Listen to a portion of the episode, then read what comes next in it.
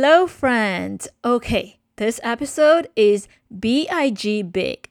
If you followed our previous episodes, you know we're celebrating one year this month since coming out here on the air and attempting to demystify the world of audiovisual and lighting, revealing to you all everything that's to know related to event productions, behind the scenes, tricks of the trade, as well as insightful tips, strategies, tactics, and perspectives which hopefully have helped and will continue to do so to plan and produce successful events of all types, sizes, and formats in person, virtual, or hybrid.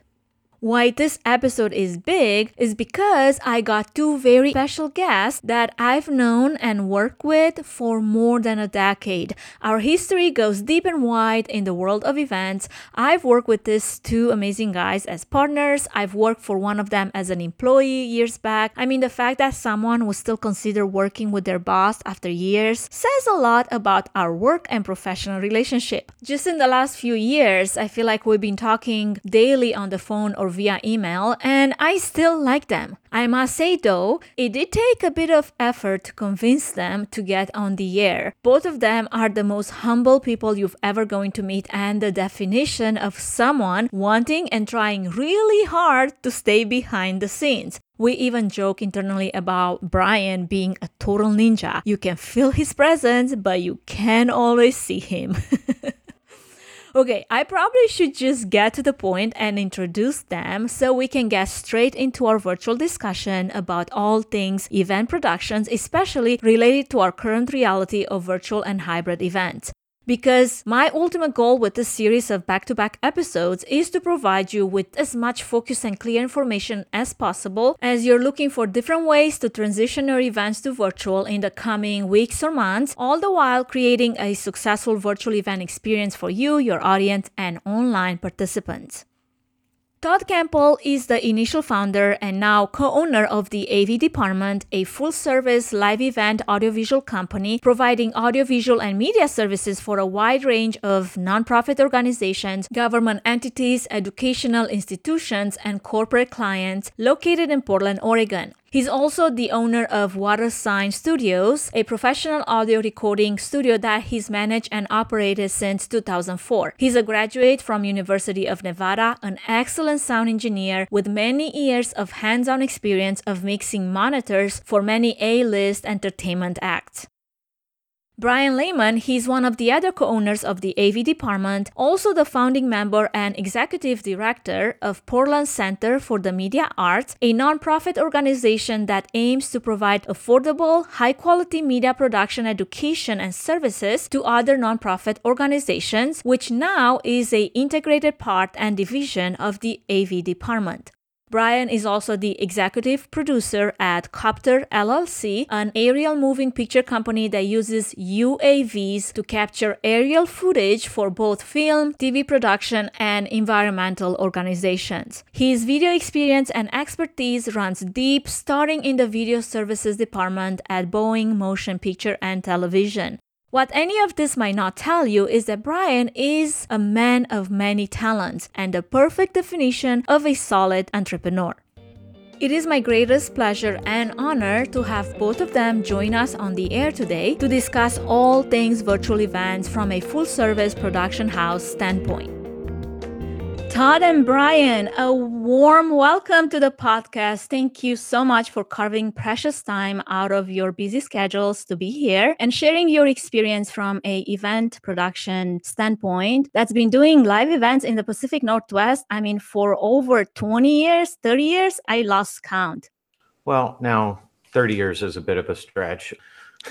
Our company has been as it is now since 2015 but as combined experience i feel like it's been there for many years more than i can count. Oh that's great. Yes we do have about 40 years of combined experience. There you go. I wasn't really stretching too far there.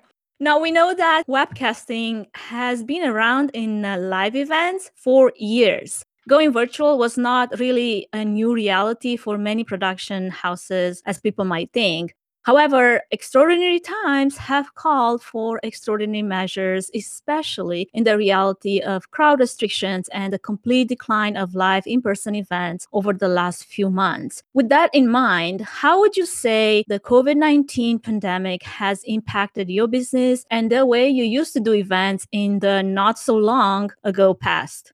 Well, that's an interesting question. I get that a lot. People ask how I was able to pivot our company. And I often give the same response that we didn't pivot, our clients and partners did. We have actually been offering this service since 2017 and deploying it on a regular, a pretty regular basis. So for us, it just meant going to more live streaming and less live events.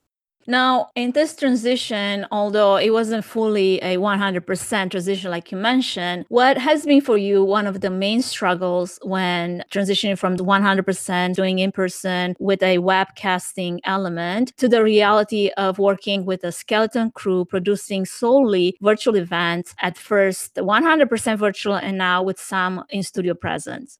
We actually started with the in studio presence and went to 100% virtual as the governor's orders changed mm-hmm. over time. The first thing that happened was clients got nervous. We weren't necessarily under an executive order of any kind. People were concerned for other people, so we transitioned to either an on location or an in studio event. It was a little bit later that the governor, Governor Brown, decided that we needed a stay at home order, which time we had to go 100% virtual.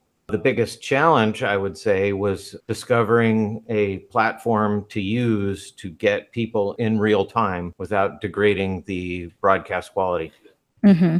And I would add to that that another challenge was that the preparation level of the client differed. So when dealing with a regular event, you know, you have a lot of experienced meeting planners and they're creating their run of shows and, and you know, doing all those processes that make that event go great. But mm-hmm. they were confronted with a virtual event, they weren't sure how to handle it. And so we were running people through how to make scripts for television mm-hmm. and um, help them understand that they were making a TV show and not a, a front of room ballroom event. It has actually taken quite a bit of time.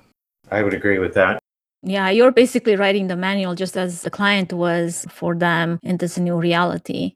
Right. And, you know, some were able to adapt better than others, more because they had more resources. So if it was a larger organization, they had more people who were available to think about it. But if it was a small organization, they would normally have help from catering, they'd had help from AV, they'd have help from all these different places. And now they're just like, I have to create a TV show in three weeks. Yeah, that's actually the good scenario because many times it was less than that. oh, yeah. Our first one of these was done within 24 hours. Yes, it was short turnaround and jumping in the waters in leap of faith. Yep. Now, based on current analytics, what would you say would be the platforms that have worked the best in your experience for live webcasting of some of the events that you've produced so far? Well, I find that it's not so much about the software and things like that. I mean, that's all important. I think it's about who the viewers, what they're using. So, mm-hmm. you know, using the social media platforms like YouTube Live or Vimeo, that's usually better just because the viewer is more comfortable. So you're going to actually going to have less problem from the actual watching part. Mm-hmm in terms of what we like to interface with in the studio, you know, we're using our own platform and then we can just send it out to wherever the client wants. Right. So we're choosing our own world in which to live in, our own bubble, mm-hmm. sending it out. So we're okay with any number of options of sending it out.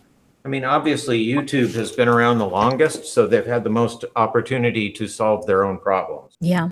Created a very, very stable place for us to go and everyone else. Right. And it only does one thing, and that is video.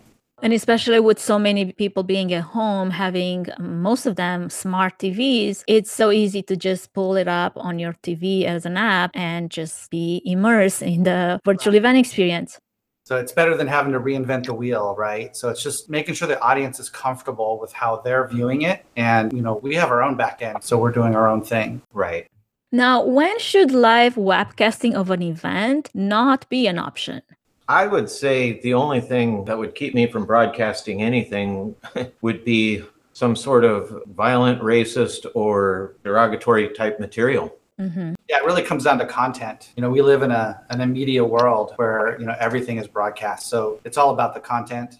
In terms of functionality, you wouldn't want to, if someone's still trying to do the traditional auction where the auctioneer is going to go up there and literally do calls. I mean, that's Mm-hmm. not really the right forum right now because of the delay of a broadcast. And so we find groups wanting to try to adapt Zoom or other video conferencing platforms to that role. And that's just not what they're designed for. And so that will lead to disaster.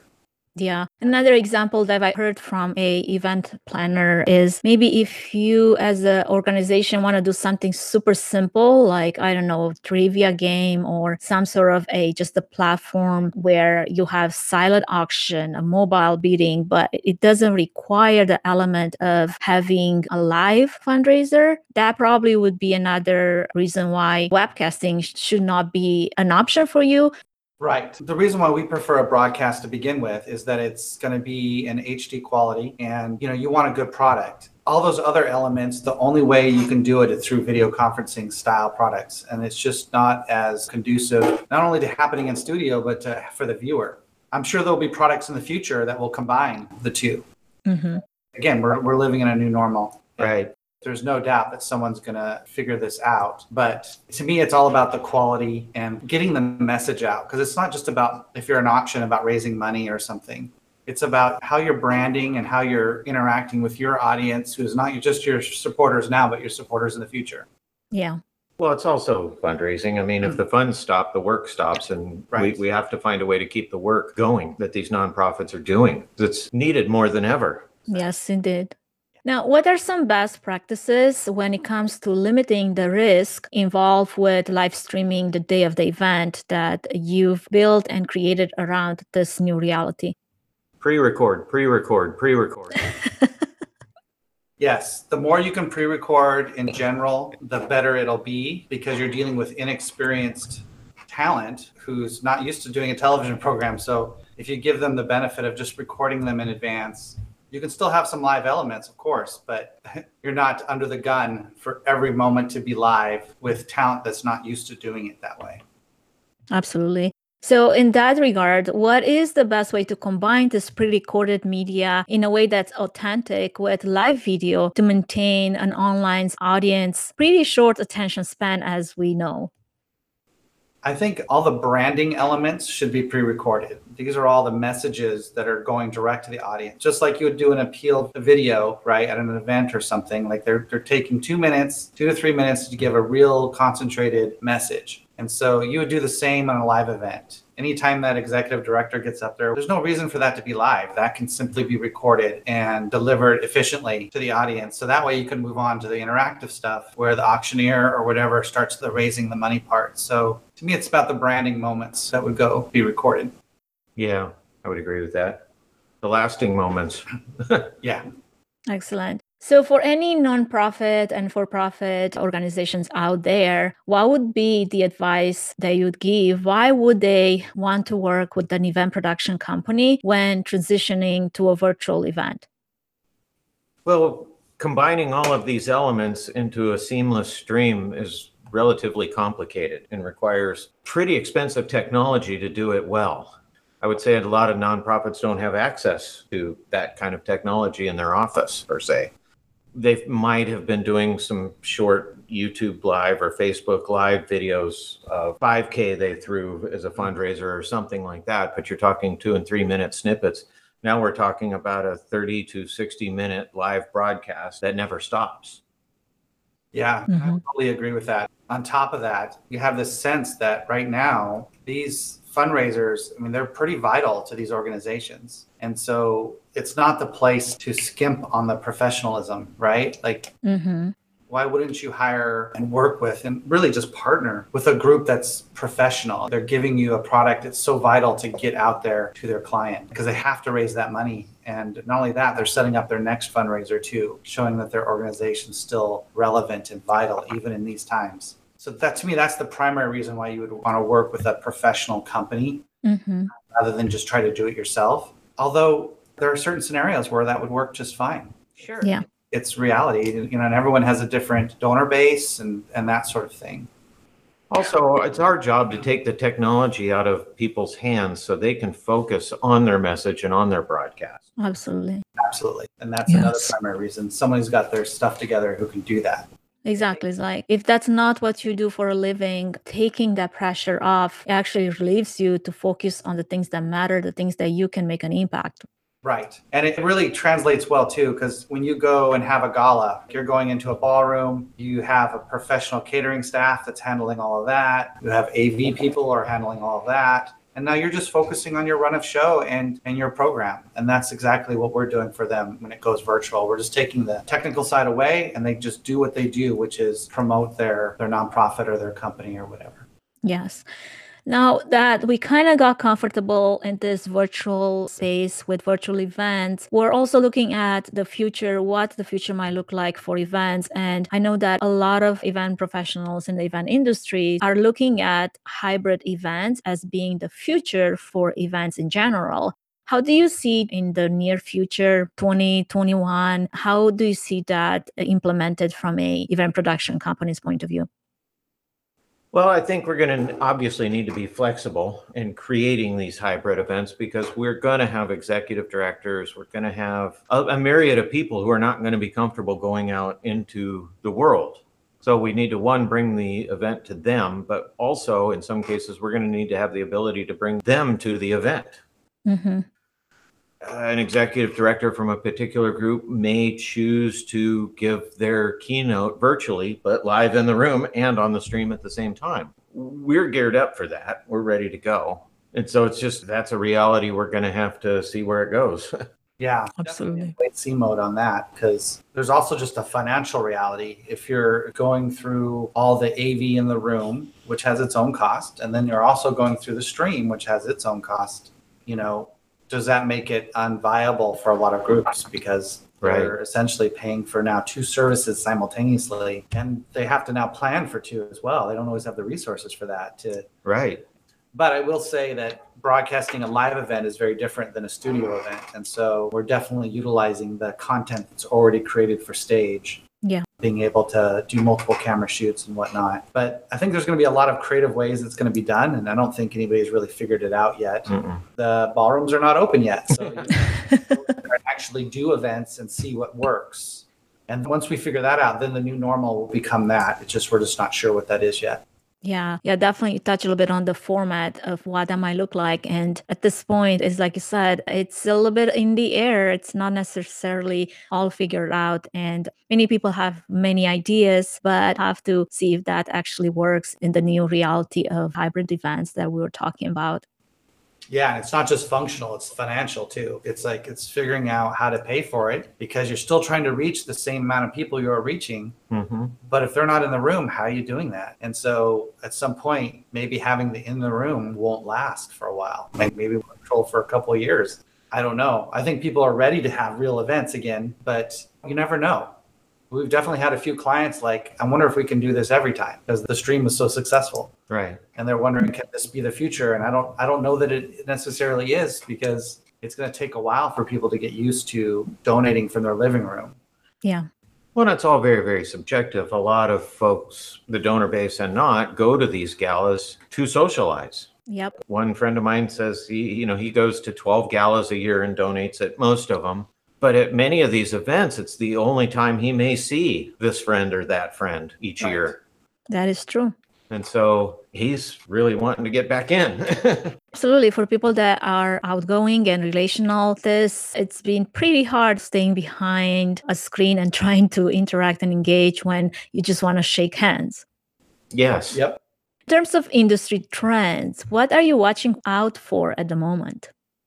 Well i think i don't know if i'm particularly watching i'm more waiting. Yeah. um, i think there's going to be some new especially in the nonprofit world and auctions and galas there's going to be different platforms that are traditionally are used for like auction stuff. So to be able to house auctions you know your thermometer and all this stuff and there's a few vendors out there that do that but i just think they're going to be adding this simultaneous video option to it because i think they see streaming as something that's going to be part of the new normal and they're going to want to offer it and so i'm just waiting to see what that looks like and if they can make the quality decent because i have a feeling we're going to be constrained by it yeah. whatever they do, it's like it's going to affect us quite a bit. Well, and that codec hasn't been written yet. So, No, so there's somebody out there doing it, and there's a few platforms that have done it, but it, it looks like a Zoom call, which is, you know, for, in our opinion, not satisfactory. But from a client's perspective, it may be. Like we may not have any choice on that.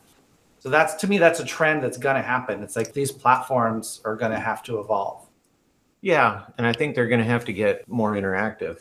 Yes. Yeah. I mean, I was really pleasantly surprised last night. First time I used my Fire TV to watch the auction we did, and YouTube app let me turn on the chat on my TV. Yep. I'm sure it's been there for a while, but Those sort of experiences, like I'm looking at it from a tech perspective, but there is the user experience. Yeah. That's the trend, really, right? Moving this stuff to your normal living room television and getting off of a perceived computer. So that way, when you're viewing it, you're having an experience. Absolutely. Well, this was a really good material and uh, conversation that it could just be going on and on because there's so much to be talked about when it comes to this new reality that we're all living and facing. For people that are interested to find out more about the AV department services and the type of work that uh, you guys do, where do they find you online? www.theavdept.com. And on social media?